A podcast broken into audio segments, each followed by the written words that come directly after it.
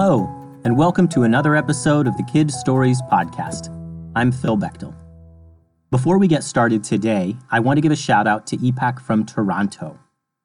Epak has shared a great drawing she did from the Never Trust a Pirate series. You can check that out on the website at kidstoriespodcast.com. Thank you so much for the drawing, Epak, and thanks for listening. Today we're going to hear Mermaids Are Real Part 5, the thrilling conclusion of the Mermaid series. If you'll recall, a small group of heroes is deep in the ocean battling the rude boy lobster army. Mermaids, Evie and Gwen, are hoping to find all the mermaids that were taken prisoner by the rude boys. And we're going to join the heroes now as they rush to the evil lobster hideout with the dolphins, who have agreed to help them. Evie and Gwen cut through the water with great speed, especially Gwen with her magical ring that gave her super strength and super speed. There were hundreds of dolphins swimming along with them as fast as they could. Evie hoped the trip to the lobster hideout wasn't too far away, so they wouldn't be too tired when they arrived. Luckily, they reached the hidden lobster hideout quickly. The lobsters had stacked tall pieces of coral high in the air all around their hideout to disguise it. It was very sneaky. The hundreds of dolphins and the small group of heroes stopped before they reached the lobster hideout to make a plan.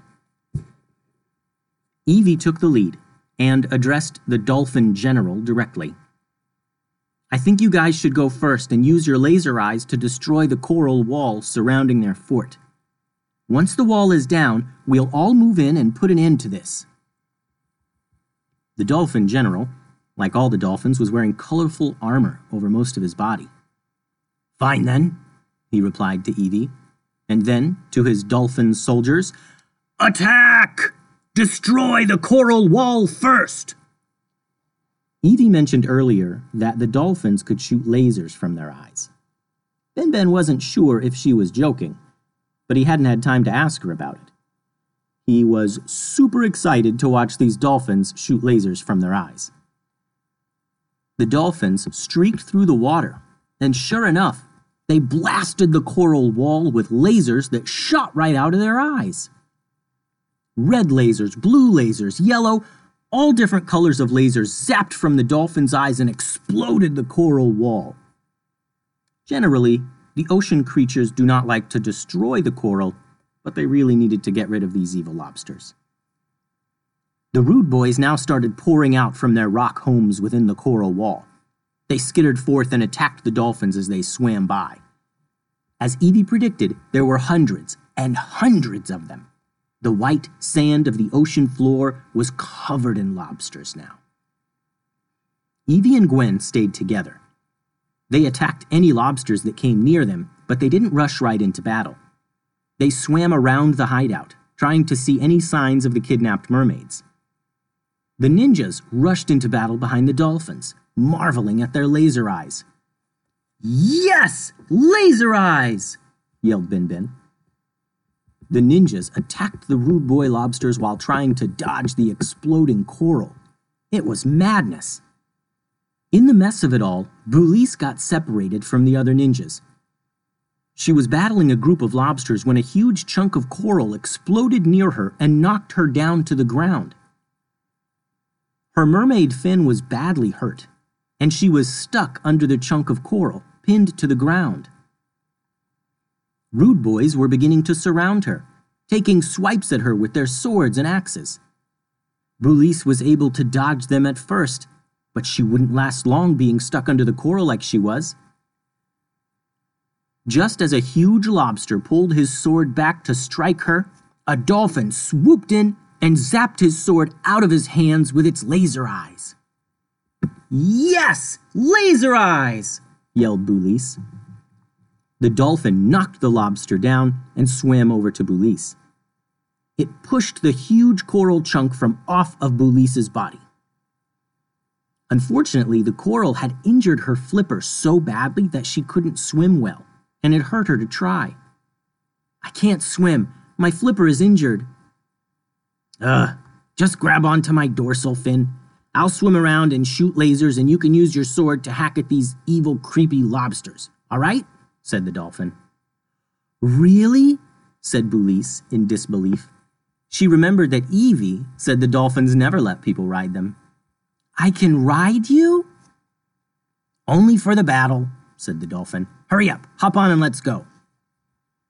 So Boulise grabbed the dolphin's dorsal fin in one hand and swung her sword with the other hand while the dolphin swam around and blasted its lasers. Meanwhile, Ben Ben was surrounded by rude boys as well. He was no stranger to being surrounded by enemies, but there were just so many.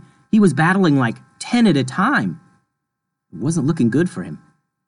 Carswell noticed that Ben Ben was in trouble, but he was all the way on the other side of the battlefield. He'd never get there in time.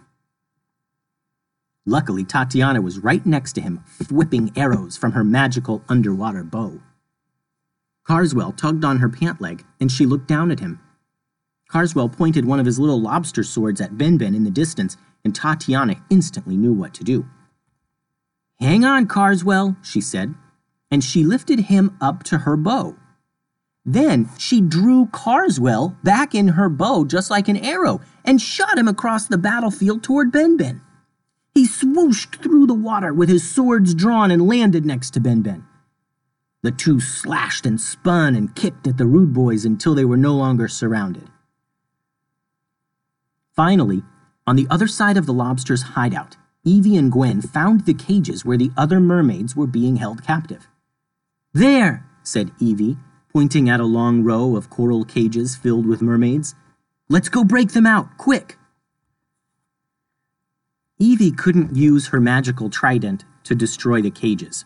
She was afraid of accidentally hurting the mermaids inside, so Gwen used her super strength. She grabbed the bars of the cage and pulled as hard as she could.